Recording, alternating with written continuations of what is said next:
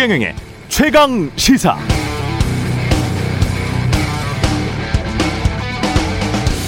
네, 어제 송영길 더불어민주당 대표의 기자회견에서 가장 눈길을 끌었던 부분은 역시 조국 전 장관 관련.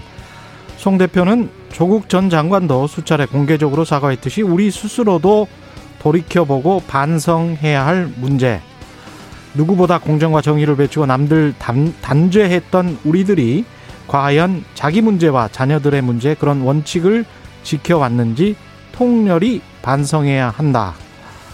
좋은 대학 나와 좋은 지위 인맥으로 서로 인턴 시켜주고 품앗이 하듯 스펙 쌓기 해주는 것은 딱히 법률에 저촉되지 않는다고 하더라도 그런 시스템에 접근조차 할 수 없는 수많은 청년들에게 좌절과 실망을 주는 일. 이렇게 말하면서 다시 한번 사과드린다고 말했습니다. 그러나 이런 말도 있습니다.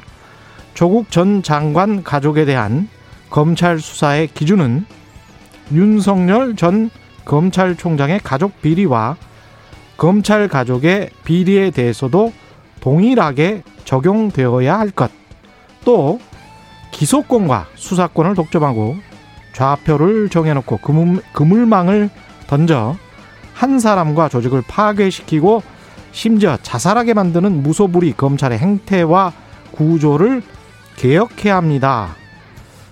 이런 말도 있죠. 이 말 등과 앞의 말을 맞물려서 판단해 보면 통렬히 반성하고 사과한다. 그러나 검찰을 비롯한 이른바 구 기득권과의 전쟁을 끝낸 것은 아니다. 저는 이렇게 읽힙니다.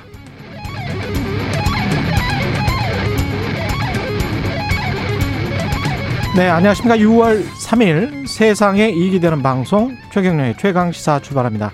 저는 KBS 최경련 기자고요. 최경련의 최강시사 유튜브에 검색하시면 실시간 방송 보실 수 있습니다.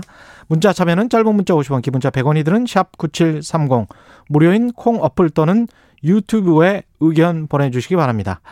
오늘 1부에서는 더불어민주당 송영길 대표의 조국 사태 사과 발언에 대한 당내 기류, 민주당 전재수 의원 연결해서 이야기 나눠보고요.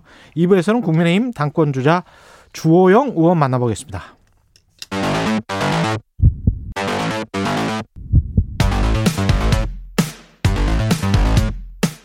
오늘 아침 가장 뜨거운 뉴스 뉴스 unboxing 국민의 매서운 심판을 받았습니다. 무능한 개혁과 내로남불을 지적했습니다. 오거돈 박원순 시장의 잘못된 행동에 대해 이미 간헐적 사과가 있었지만 다시 한번 당 대표로서 공식적으로 피해자와 가족, 국민 여러분께 사과드립니다. 민주화 운동에 헌신하면서 공정과 정의를 누구보다 크게 외치고 남을 단죄했던 우리들이 과연 자기 문제와 자녀들의 문제에 그런 원칙을 지켜왔는지 통렬하게 반성해야 한다고 생각합니다. 좋은 대학 나와 좋은 지 인맥으로 서로 인턴 시켜주고 품앗이 하듯 스펙 쌓기 해주는 것은 딱히 법률에 저촉되지 않는다 하더라도 그런 시스템에 접근조차 할 수 없는 수많은 청년들에게 좌절과 실망을 주는 일이었습니다. 민주당은 국민과 청년들의 상처받은 마음을 헤아리지 못했던 점을 다시 한번 사과드립니다. 주권자인 국민이 민주당 일 잘했다고 국정을 다시 맡기는 재계약을 해줄 것인가? 일 못했다고 계약을 종료시킬 것인가? 국민 여러분의 손에 달려 있습니다.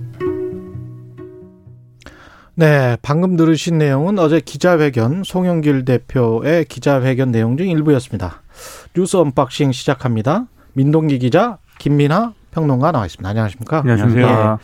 송영길 대표 사과 그 전체적인 내용은 거의 다 정리가 된 것 같은데 다른 뭐 지적 하실 부분들이 있을까요? 예. 그러니까 어제 원래 그 기자회견 그 정식 명칭은요. 예. 민심 경청 프로젝트 대국민 보고 행사였거든요. 민심 경청 프로젝트 대국민 보고, 보고 행사였는데 행사? 예. 사실상 뭐 사과로 이렇게 좀 많이 부각이 됐고요. 예. 사과를 하긴 했는데 오프닝에서도 지적을 하셨지만 음. 윤석열 전 총장을 언급을 했습니다. 음. 그러니까 조국 전 장관 가족에 대한 검찰 수사 기준은 윤 전 총장 뭐 가족 비리라든가 예. 검찰 가족의 비리에 대해서도 동일하게 적용되어야 할 것이다 이렇게 강조를 했는데 예. 아, 일단 조국 전 장관 자녀 입시 비리하고 검찰 개혁을 좀 구분을 한 것 같고요. 예. 그리고 입시 부분은 반성을 해야 될 문제라고 하면서도 어, 검찰 개혁 역시 반드시 추진해야 될 점이다 이렇게 강조를 한 것으로 보입니다. 그리고 음. 이제 이렇게 구분을 왜 했느냐, 예. 뭐 여러 해석이 나오는데 검찰 개혁의 동력을 좀 유지하면서 동시에 이 당 내부의 어떤 강성 지지층들 있지 않습니까? 예. 이들의 반발을 좀 고려한 그런 여러 가지 조치로 해석이 되고 있습니다. 뭐 정치적으로는 그렇게 해석할 수 있을 것 같고 어차피 딴 문제잖아요. 그 딴다고요? 문제, 예, 네. 딴 문제죠. 네. 결이 그렇죠, 다 다른 그렇죠. 문제죠. 검찰 그러니까 개혁과 그렇죠. 조국 전 장관의 재판 비리 관련된 문제들은 또 딴 문제입니다. 그러니까 예. 이게 좀 어 메시지가 사실은 음. 메시지 관리에 어떤 어 문제가 있다는 생각이 저는 좀 들었는데 왜냐하면 예. 어쨌든 송영길 대표가 이 조국 전 장관 문제라는 거에 대해서 지금 음. 여당과 여당이 상당히 민감해하는 문제에 대해서 사과를 뭔가 해야겠다라는 것은 뭐 큰 결단이었다고 생각을 합니다. 그런데 예. 이게 결국 민심 경청 프로젝트 민심을 들어보니 음. 우리가 이러저러한 점을 반성해야겠구나 이걸 음. 느꼈다 이걸 여러 가지로 얘기하는 그런 자리였잖아요. 예. 그래 그러고 그렇고 이렇게 민심을 들어보니까 조국 전 장관 문제가 민심에 끼치는 영향이었다는 게 상당히 이제 컸구나 이거를 이제 느꼈기 때문에 이제 이러한 이제 사과를 한 것인데 음. 그러한 사과를 한 것에 이제 지금 사족을 붙인 거죠. 결국 윤석열 전 총장의 가족 문제도 똑같이 수사를 해야 되고 검찰 개혁해야 된다 이렇게 간 건데 예. 예를 들면 조국 전 장관 문제에 대해서 이 사과를 한다고 해서 음. 앞으로 그러면 당이 검찰 개혁을 논하지 못하게 되는 거냐 음. 말씀하신 것처럼 다른 문제이기 때문에 전혀 그렇지 않다는 거죠. 음. 그러면 만나서 민심을 경청해 봤더니 어 그러면 민심을 경청한 결과가 그러면 윤석열 전 총장에 대해 가족을 강하게 수사해 주세요 뭐 이랬다는 것인지 사실 여기 여기서는 좀 메시지의 혼돈을 불러일으킬 수 있는 그런 어떤 메시지의 배치였다고 보이고요. 음. 그런 점에서 사실 가장 깔끔한 것은 음. 조국 전 장관의 여러 가지 행위에 대해서는 사실 조국 전 장관, 조국 전 장관이 이제 사과하면 되는 문제라고 보여지고 조국 전 장관은 이미 사과를 했죠. 그렇죠. 예. 그렇죠. 그 외의 문제들 예를 들면 더불어민주당이라는 여당이 그 문제에 대해서 잘 접근해 왔던 거냐 그리고 예. 검찰개혁 문제하고 조국 전 장관 문제를 어, 잘 균형 있게 다뤄왔던 거냐 조국 전 음. 장관 문제에 대해서 문제 제기하는 사람 사람들에 대해서 검찰 개혁에 반대하는 거냐 뭐 이런 식으로 이제 해온 거에 대해서 그런 점들을 좀 반성했으면 더 좋은 메시지가 됐을 거라고 생각을 하는데 음. 예를 들면 윤석열 전 총장이 여러 가지 혐의라든가 지금 장모 문제 이런 것들은 다른 기회에 다른 맥락에서도 충분히 얘기할 수 있는 거잖아요. 아, 그런 것들이 이때보다는 다른 때 한 게 훨씬 더 나았을 것이다. 그러니까 두 개를 같이 얘기를 음. 하게 되면서 예. 마치 조국도 잘못했고 윤석열도 잘못했다. 뭐 이런 음. 식의 어떤 인식을 갖게 할 수 있기 때문에 듣는 사람 입장에서는 그러기는 사과의 메시지가 사과의 예. 메시지가 좀 반감된 거 아니냐라는 음. 느낌이 있다는 거죠. 그렇게 뭐 그 얘기도 맞는 지적인 것 예. 같긴 한데요. 송영길 대표가 예. 처한 민주당 내부 입장에서 봤을 때 그렇게 하기는 굉장히 쉽지 않았을 겁니다. 그래서 그렇죠. 아마 예. 아, 송영길 대표의 고민이 묻어난 그런 사과였다고 저는 보거든요. 또그 네. 음. 국민도 국민이에요. 그렇죠. 그렇죠. 그 점에서 그러니까 송영길 대표가 그 윤석열 전 총장과 관련해서 말할 수밖에 없었던 그 대상도 또 국민이기 때문에 그렇습니다. 그렇죠.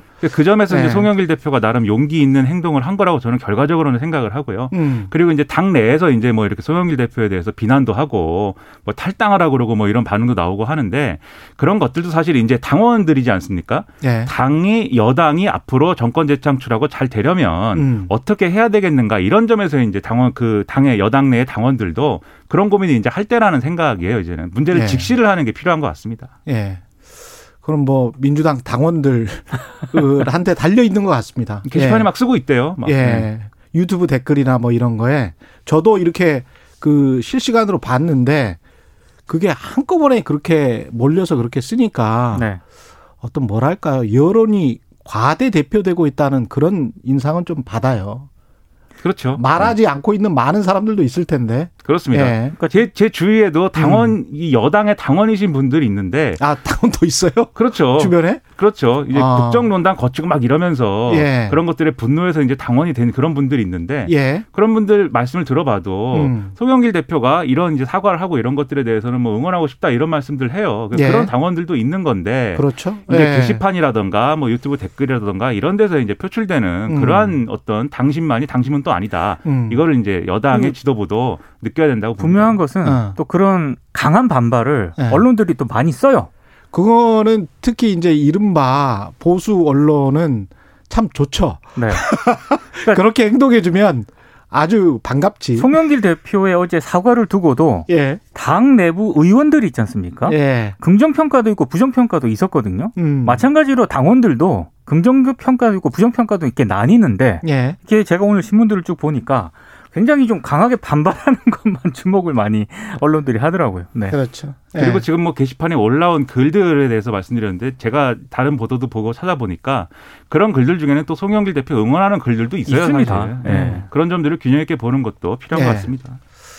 문재인 대통령이 4대 그룹 회장들 이 회장들도 있고 부회장도 있고 그렇죠. 그렇습니다. 예, 그냥 예. 총칭해서 대표라고 하겠습니다. 4대 네. 그룹 대표들을 만났습니다. 오찬을 했는데 이재용 삼성전자 부회장과 관련된 이야기가 나왔죠.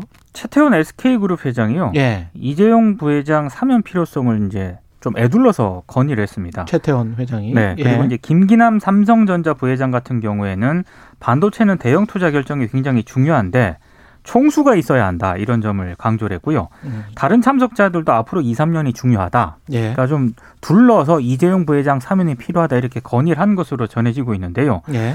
문재인 대통령이 이런 입장을 밝혔습니다. 고충을 음. 이해한다. 예. 국민들도 공감하는 분이 많다 이렇게 얘기를 했는데 이 발언이 오늘 언론들의 여러 해석을 좀 낳고 있습니다. 왜냐하면 지난달 취임 4주년 기자회견에서요. 음. 국민들 의견을 충분히 들어 판단하겠다라고 얘기를 했거든요. 예.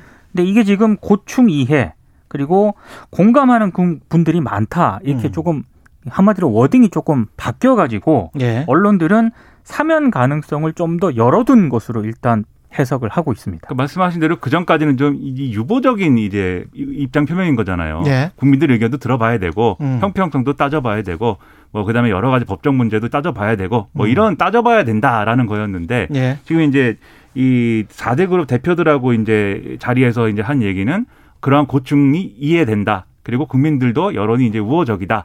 그러니까 이 유보적인 표현에서 좀 더 긍정적인 표현으로 나아갔기 때문에 예. 언론들은 아무래도 이제 사면 가능성을 높게 점치고 있는 건데 다만 청와대는 음. 공식적으로 이제 설명하기로는 음. 일종의 좀 언론적인 입장을 밝힌 거다. 이게 뭐 충분히 또 얘기를 들어봤다는 뜻이다. 뭐 이렇게 음. 얘기는 하고 있거든요. 예. 그래서 과연 사면이 될 것인가 지금 음. 여러모로 이제 보도가 나오고 있는데 다만 사면을 그냥 해주기도 좀 모호한 부분도 있습니다. 그게 이제 언론의 일부가 지적이 되고 있는데 예.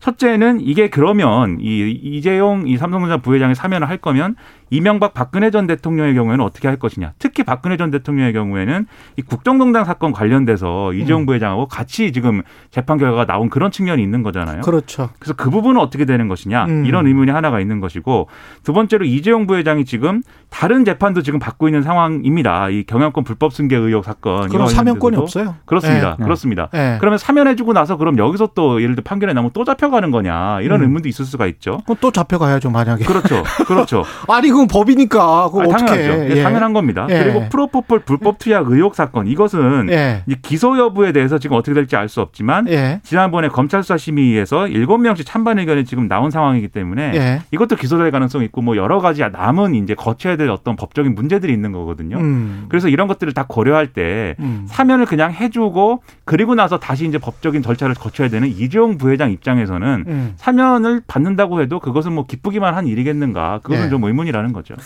관련해서요. 네. 어, 오늘 여러 언론들이 보도를 했는데 음. 가장 눈길을 끈 언론은 중앙일보였습니다. 예. 일면이 8.15 특별 사면이 유력하다라고 유력 이렇게 헤드라인으로? 보도를 했고요. 음. 사설은 이재용 사면에 공감하는 국민이 많다면 미룰 일이 아니다. 예. 아, 굉장히 좀 노골적으로 이렇게 예, 보도를 했습니다. 그뭐 수미 쌍관식이죠. 이렇게 앞에서 끌어주고 뒤에서 밀어주고 예 칼럼도 사실, 있고요. 예 칼럼도 있고 응당 예. 폭격입니다.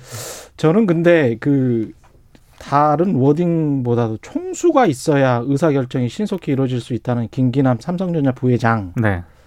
이 총수라는 말은 전체적으로 이끄는 우두머리 이런 말이잖아요. 그렇죠. 예. 총수라는 말은 한국에서만 써요. 네. 그러니까 CEO를 쓰든 대표를 쓰든 공식 직함인 부회장을 쓰든 뭐 이렇게 해야 되는 거죠. 한동안 이 네. 총수라는 단어가 잘 등장을 안. 제발 좀 안 썼으면 좋겠어요. 네. 그리고 삼성전자 스스로도 삼성그룹 스스로도 전문 경영인 체제로 우리는 완전히 확립됐다라고 10년 이상 이야기하지 않았습니까? 그렇죠. 다른 그룹들도 왜 이런 말을 계속 쓰는지 모르겠어요. 그리고 기업이 네. 물론 이제 뭐 미국에 뭐 큰 돈을 투자하고 뭐 이런 것에 문제는 있지만 그런데 이제 모든 의사결정이나 이런 걸 삼성전자의 경우에 이재용 부회장이 없이는 할 수 없다 뭐 이런 그것도 거면 말이 안 되지. 그렇죠. 그렇죠. 그건 정상적인 기업 운영이 아니기 때문에 아니 그럼 이재용 부회장이 무슨 뭐 IQ 천이에요? IQ요? 네, IQ 천이어서 모든 것을 다 꿰뚫어 봐.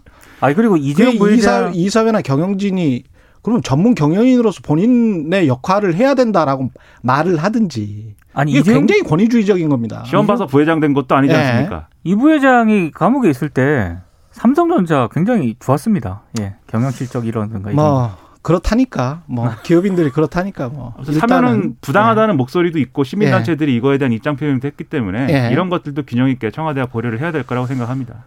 이용구 전 법무부 차관 택시기사한테 천만 원 준 거.